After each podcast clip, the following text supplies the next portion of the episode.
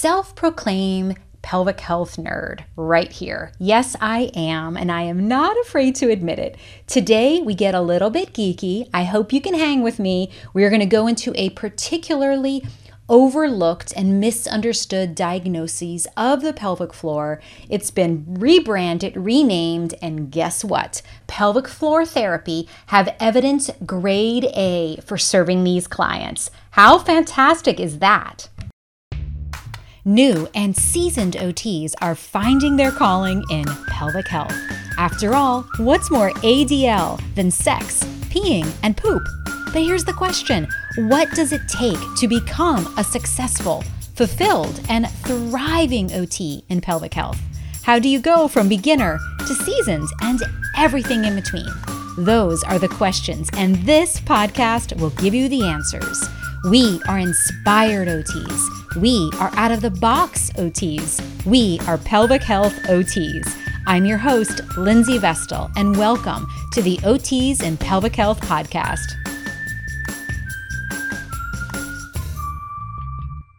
Let's get geeky today on the podcast and do a diagnosis dive about interstitial cystitis. Yes, it's a mouthful, so we're going to call it IC for short. So much easier to say. So, IC is defined as pain in the bladder that is persistent enough that it was traditionally thought to be a persistent infection, right? And cystitis is a term for inflammation of the bladder lining, which the bladder lining is called the interstitium. Now, IC's name has gotten a facelift, thank goodness. it's called bladder pain syndrome or painful bladder syndrome, and it's rarely an infection. Researchers have shown that at least 80% of clients with painful bladder syndrome have pelvic floor involvement in their condition. Okay? Now, this should get your ears kind of listening because that means we have a major role with anyone experiencing this. There are three things that most people who experience it have in common. Those three things are pelvic pain with pressure in the bladder or around the pelvis greater than six months. So, this means in the groin, in the anus, in the perineum. Number two, Pain gets worse when the bladder fills and feels better when it's empty. And last, they have persistent urge or increased urinary frequency. So, when did we start calling it bladder pain syndrome or painful bladder syndrome? Well, believe it or not, in 2019, we transitioned from calling it IC to bladder pain syndrome. That's the common name for it here in Europe but it's usually called painful bladder syndrome in the USA. Now, it's still a diagnosis. IC itself is still a diagnosis, but it's reserved for people who have what is called Hunter lesions, which, by the way, are very difficult to find. And we even find Hunter lesions in asymptomatic populations. Okay, that should get the wheels turning. So, to find Hunter's lesions, the doctor will perform a cystoscopy. That's another mouthful cystoscopy. Many of our clients that have symptoms that we associate with IC are actually clients with chronic pelvic pain conditions that have bladder symptoms.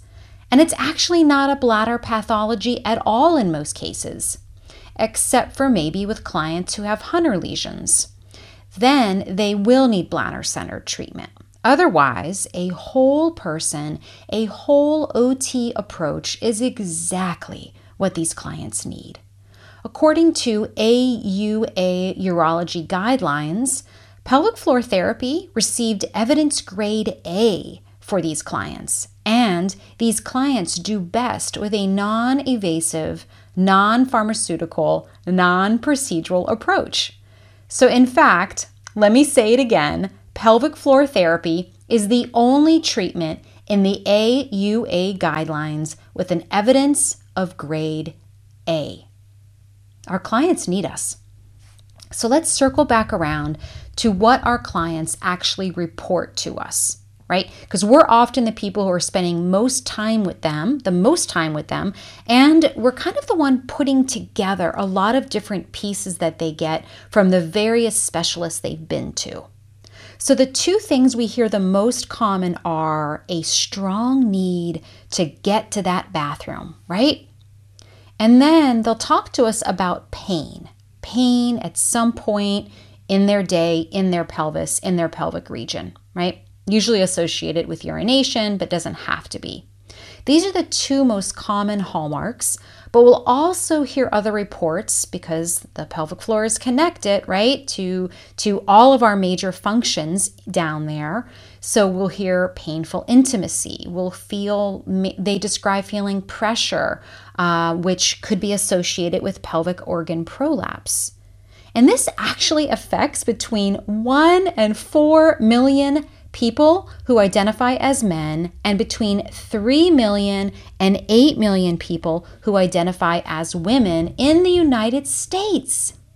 This is actually a, big, a bigger group of clients than you think. And one of the biggest myths of interstitial cystitis is that it's exclusively a bladder condition. This, my friends, is where the beauty of a holistic thinking OT mind comes into play. Now, how many of you have had a client that either has painful bladder syndrome or suspected they had it? Here's the thing it's often a diagnosis of exclusion. And just like with so many other diagnoses that our clients receive, it's an average of seven years before this diagnosis is given. What happens in those seven years? So many things in the pelvic floor, right? They start to probably have a reactionary response of gripping or tightening their pelvic floor out of anticipation of pain. And this can lead to so many other things that we see in the pelvic floor and how that overactive pelvic floor can get in the way with so many other functions that the pelvic floor have. I think it's important to be aware of the common tests that our clients will have, potentially before they came to see us or concurrently while we're seeing them. So we have urodynamics, we have the cystoscopy, we have hydrodistension with the cystoscopy, pelvic imaging, urine analysis, and our clients are often working with a urologist while seeing us as bladder cancer needs to be ruled needs to be ruled out. And this is often done through that cystoscopy. A bladder biopsy helps to identify if inflammatory processes are at play. Some of the treatment protocols you will often see are anti neuropathic drugs, such as gabapentin, which changes nervous system function around nociception. Now, nociception is our, th- our threat detection system. So you can see why, if we sort of quiet or soften that detection system, the nervous system starts to calm down and we start to see that inflammatory process and even that overactive pelvic floor start to relax a little bit. Our pelvic floor is so intimately connected with our nervous system. Another treatment protocol you may have heard of is Elmiron. Now, this is the only FDA approved oral medicine for IC or painful bladder syndrome, but update the AUA now warns us about Elmiron and eye damage. They now have enough evidence, and this should not be being subscribed, and this should not be being given to our clients any longer. It has been shown to demonstrate risk of retinal damage, dose dependent. And they've also said that Elmiron is no better than a placebo. Long term oral antibiotics in absence of infection is also not recommended. These are all things that we can talk with our clients about and encourage them to speak with their practitioner about. And we're ensuring that their urologist or their practitioner is up to date with the latest and the greatest. We, as pelvic floor therapists, are in the behavioral and non pharmaceutical treatment category. You guys, this is such a powerful category, such an OT category. We can provide education around normal bladder function, education around benefits, benefits and risk of treatment, stress management techniques, self care practices, and behavioral modifications. And guess what else? We have the time, the knowledge about the musculoskeletal system, knowledge around the nervous system. We have neuromuscular expertise, behavioral expertise. We know about stress management and sleep hygiene, diet and nutrition. All of this supports that whole person. Now, speaking of diet and nutrition, some of you may have heard that a special diet is a way to find relief with plain, painful bladder syndrome. There is no evidence that avoiding things like tomatoes or the other foods on that list have any benefit for clients, despite it being labeled as an IC diet. The gold standard is actually just an elimination diet to help figure out if the individual has specific food triggers.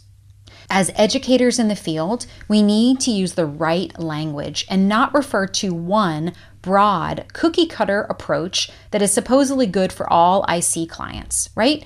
We know it's the OT way to individualize it for the client through the use of an elimination diet. Is a referral to a registered dietitian necessary as a multidisciplinary practitioner? I mean, you all know this about me. I am a huge fan of creating a team if it's what's needed for the client. We do not need to own the stress of being the one and only person to help guide our clients.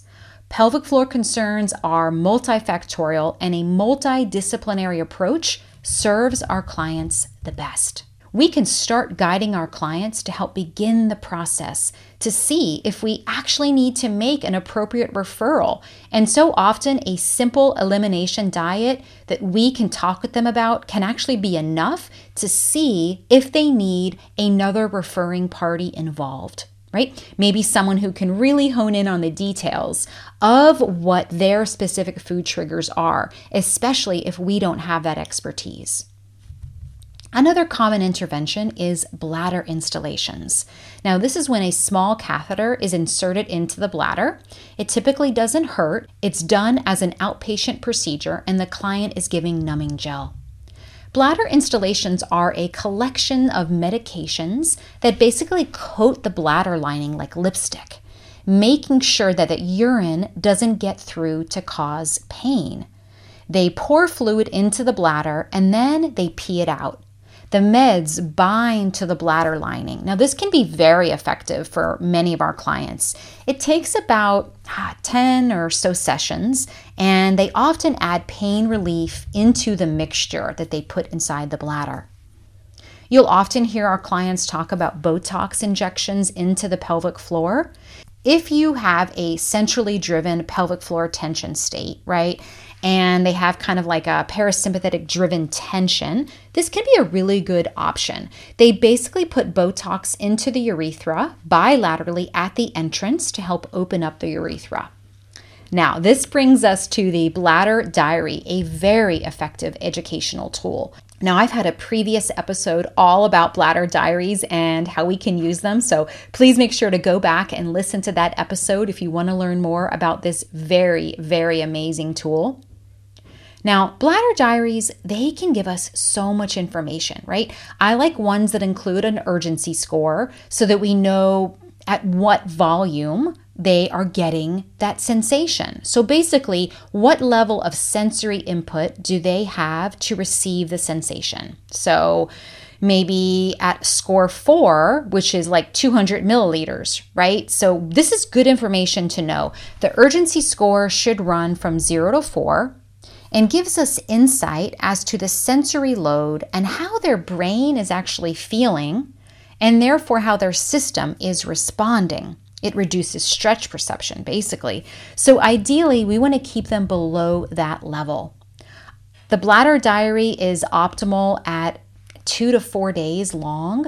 This would include, you know, their weekday and their weekend. The diary also includes things like urgency scores and time criteria. So I'm going to get more specific about that. Time criteria would be zero, right? So the client can hold indefinitely. One would be they can hold for about an hour.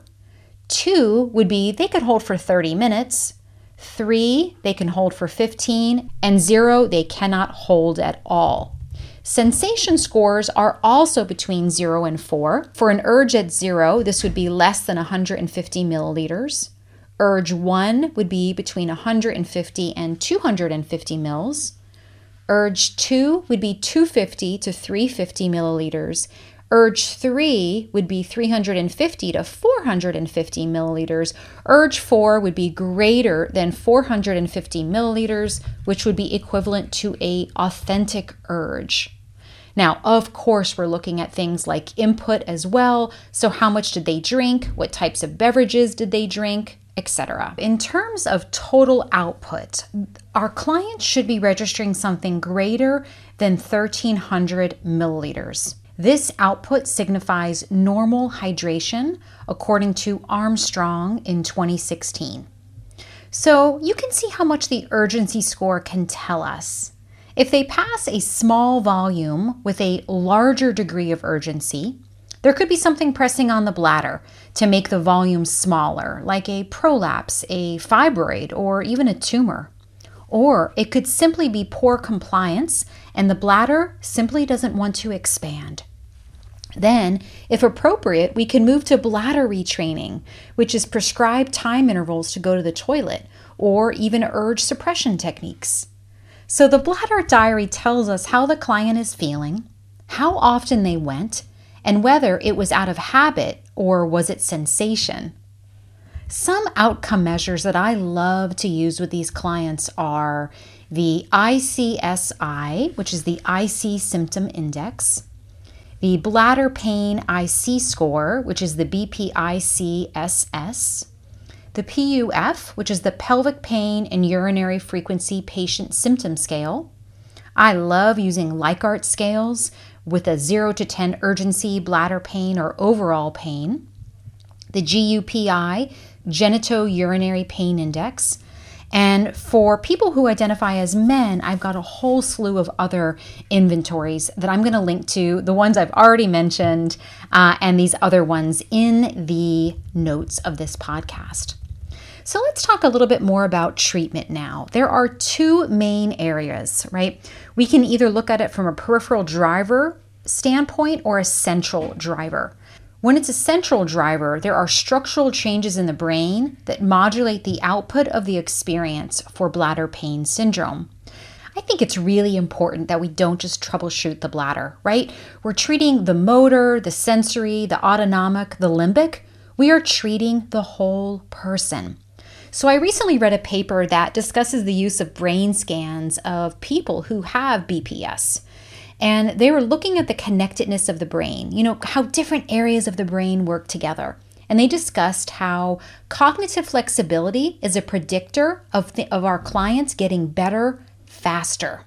What does this actually mean? It means having more options for how we do things. I love this. I lit up when I got to this part in the paper. It was one of the reasons I was so drawn to Lauren Ohayon's Restore Your Core teacher training program. I have a link in the show notes for you to check out that program if it resonates with you. Now, the brain has a certain way of organizing and responding to threat. You will often see the same pattern with the same outcome. But if we encourage novel movements, feelings, new experiences that feel good, we start to see curiosity about other novel movements and other novel experiences. Speaking of novel, here's one to help clients pick goals. Sandy Hilton of Entropy PT uses cards to help her clients pick goals. An OTI mentor recently said that you can buy her cards on Sandy's website. I will also link to that in the show notes. Now, these can be particularly useful when a client is having trouble seeing goals or next steps to get there. So, a quick example of these cards are you may be seeing a picture of a pizza, right? Now, this picture could conjure up images of, I don't know, what's the first thing that comes to your mind? It could be a desire to cook. It could be, could I stand long enough to cook? That's my goal. I want to cook. I want to be able to stand long enough to cook. Maybe someone else might think about, I want to be able to sit with my family to eat. Or yet another one might say, I want to take a trip to Naples, Italy. I want to learn how to make this pizza from the masters. Basically, you simply show them the picture and you see what inspires them, what goals can be created by looking at this image.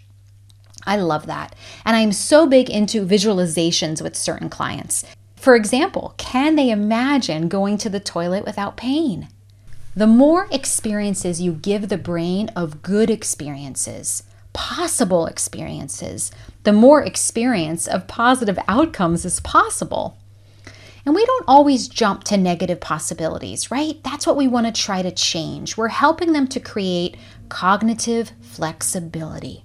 And we have research that shows we get better when we're capable of this. Now, sensory integration is great here, giving them a new input while they're doing something else, changing the association. Smells are great here, even sounds. We can also help to change the vagal input by stimulating the vagus nerve through mindfulness, deep breathing, square breathing, where there's a longer exhale. We can help them develop a stretching regimen, an external self massage that's focused on the fascia, perhaps a foam roller, a, you know, deep breathing protocol, internal trigger point release. Voila, whatever you think your client may need. I really hope that you enjoyed this particular podcast where we got a little geeky, but you stuck with me, and I'm so grateful for that. Thanks for listening to another episode of OTs and Pelvic Health. If you haven't already, hop onto Facebook and join my group, OTs for Pelvic Health, where we have thousands of OTs at all stages of their pelvic health career journey. This is such an incredibly supportive community where I go live each and every week. If you love this episode, please take a screenshot of this episode on your phone and post it to IG, Facebook, wherever you post your stuff, and be sure to tag me and let me know why you like this episode. This will help me to create in the future what you want to hear more of. Thanks again for listening to the OTs and Pelvic Health Podcast.